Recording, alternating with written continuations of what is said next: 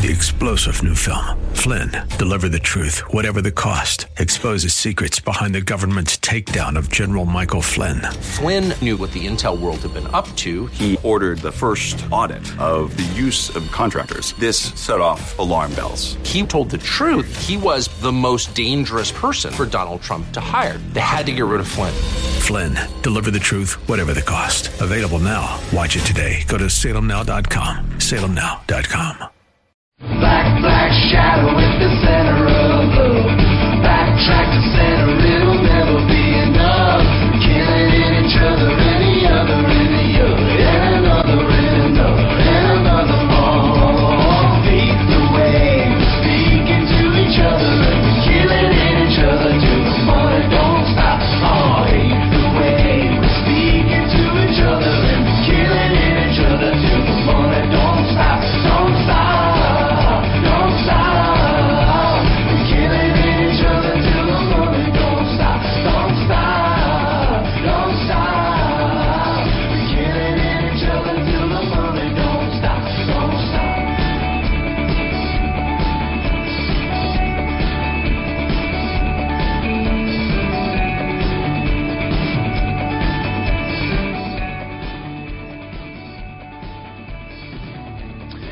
Welcome in, Rob Black, getting your money. I'm Rob Black, talking all things financial, money investing, and more.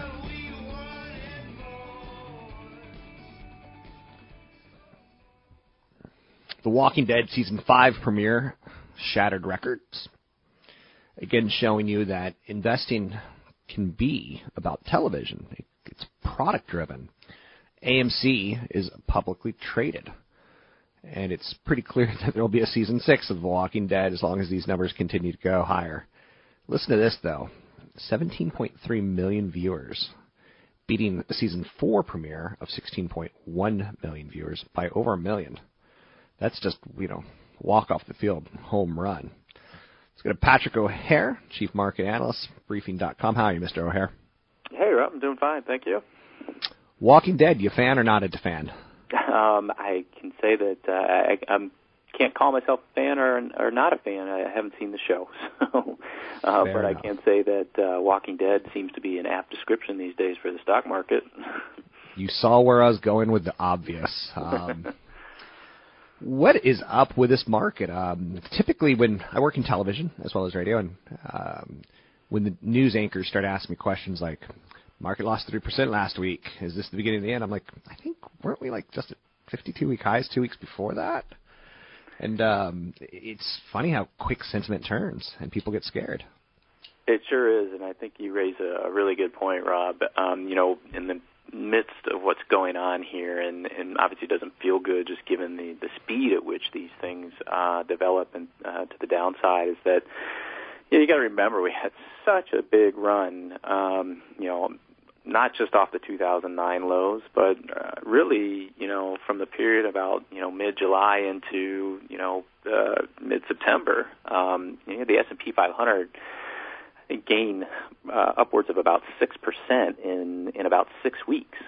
Um, that's a that's a big move, and um, you know, and of course we hit the all-time high with the Alibaba Group IPO on that day, and and so uh, to me, uh, the market, you know, uh, we've been saying it for so long, you know, was certainly due for some type of setback, some type of pullback, and um, and it started to pull back. I think really without any clear-cut news catalyst, uh, and that to me is kind of like a symptom of just a market that recognized it was overextended uh, and needed to take some money off the table.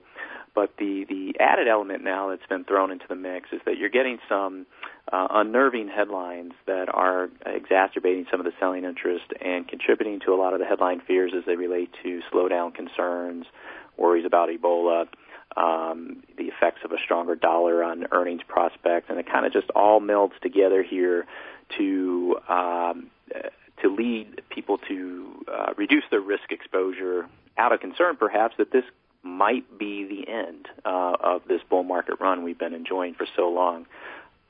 I don't think it is, but that is what is one of the factors that is is keeping things down and why the buy the dip uh, mentality has not um, succeeded lately. Seems like we got three or four things playing into the market psychology or the market's action right now.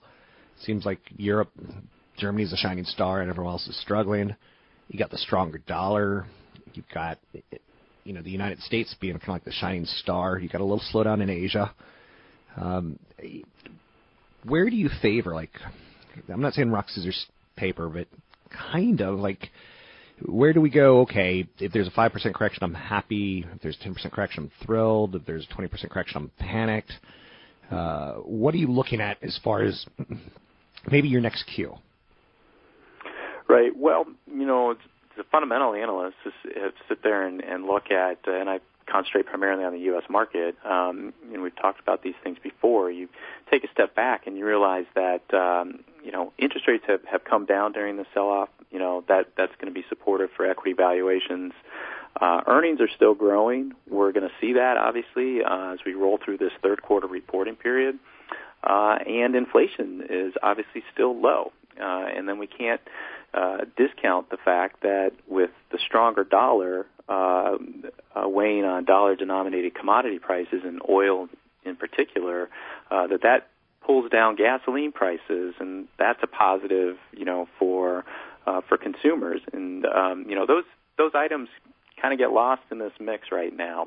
Um, but we think that they will ultimately circle back around to kind of being the um, uh, the elements that start to get highlighted that perhaps you know arrest this uh, this sell-off that we're seeing. You know, as people come to appreciate that uh, while there are problems abroad, certainly, while the U.S. economy could certainly still be doing better, uh, it is doing comparatively better than most developed economies, and uh, and that can be regarded as a good thing. And so, um, you know, we just have to kind of get out of this sentiment funk uh, and we've got a lot of headlines right now contributing to it. But uh, it may take just you know one really good economic report out of the U.S. or one really good uh, earnings report and earnings outlook from some blue chip company uh, to you know help people uh, get past uh, some of the uh, current uh, feelings of angst about where this market is headed and, and having things turn higher here. So, um, but having said that, I would admit you know we're kind of at an important inflection point here. Um, uh, technical analyst at briefing.com will point out that you know the S&P 500 broke below its 200-day moving average, and that's been uh, seen as a potential uh, trap door move if it cannot be uh, closed here pretty soon and supported. Uh, you want to see these buyers step up and defend the market at that level. Otherwise, we could see some extended downside action here in the near term. How about the um, specter of inflation slash the Federal Reserve. The Federal Reserve, from what I'm reading, seems to be not that worried about inflation um, at this moment, at this time. Is that another reason why stocks should be, you know, preferred over bonds? Well, you know what the market is is suggesting to us anyway is that it's not concerned of inflation getting out of hand. Um, you're seeing that in the drop in, in long-term interest rates. Certainly, I mean the 10-year yield is down to 2.2 percent. Uh, we were over two two and a half percent not that long ago. We started the year over three percent. Um, and what that also implies is that the Federal Reserve, notwithstanding a lot of uh, hemming and hawing that they're you know likely to raise interest rates you know relatively soon, uh, probably won't. You know they have told us they are data dependent and they have a dual mandate uh, on the employment side and on the inflation side, and clearly they continue to come up short um, uh, on both ends. But you know particularly the inflation side is not uh, living up to their expectations, and so. Um, so that's another one of those elements. I think if the you know market kind of like uh, regroups here and settles down and comes back to the understanding that the the Federal Reserve is not you know likely to raise rates uh, anytime soon, that could you know be a supportive factor here for the equity market. But um, but one thing that is important uh, to keep in mind, though, is that you know that mentality has been a real strong source of support. You know that interest rates are going to stay at the zero bound, uh, and you know equity valuations can be supported at higher levels because those interest rates aren't going to move. But the, the key thing right now, I think, is that you know global stock markets have to maintain their faith in the the central bank policies. Um, concern we have is is what we're seeing unfold in Germany in particular and throughout the eurozone is perhaps investors there are starting to lose faith in the ECB and its ability to try and change the economic dynamic there.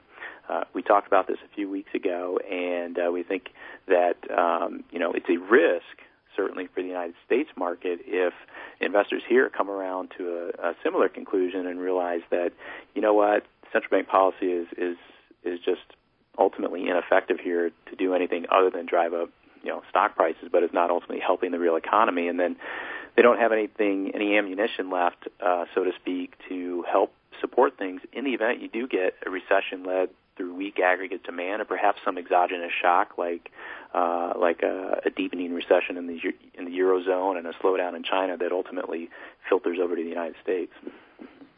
I'll give you the final minute and a half, two minutes, Pat. Um, Chief Market Analyst, Briefing.com. Anything else that you want to focus on or maybe highlight for us? Well, there's uh, for the rest rest of the week here. Certainly, you're gonna have to watch you know the earnings reporting come out. I mean, this is you're gonna get some some blue chip U.S. based companies uh, that will have the ability to to turn the tide here if they can can come out and uh, not just report better than expected results for the third quarter, but uh, but provide that reassuring guidance for the for the fourth quarter and and into next year. If they can, you know, you know, mention that things are not uh, as bad as they're being made out to be, and that they're still optimistic about their sales and earnings prospects uh, moving forward. That can help uh, stem the bleeding we've seen here late. And also, you've got some economic data coming out later in the week, uh, beginning with the retail sales report tomorrow, and then the industrial production report, uh, which could be looked upon favorably if they turn out stronger than expected. Especially knowing that some of those same indicators in other economies aren't aren't uh, looking too great right now, and that could be another idea that gets people focused on the United States as being the place to invest. Thank you very much for your commentary. I appreciate it. Very insightful, very helpful for our listeners. You can find Mr. O'Hare at briefing.com. He's the chief market analyst. There's a host of other analysts and kind of insiders, per se, at briefing.com that can help bring you up to speed on technical trading, international markets, economies, and much, much more. Check them out at briefing.com.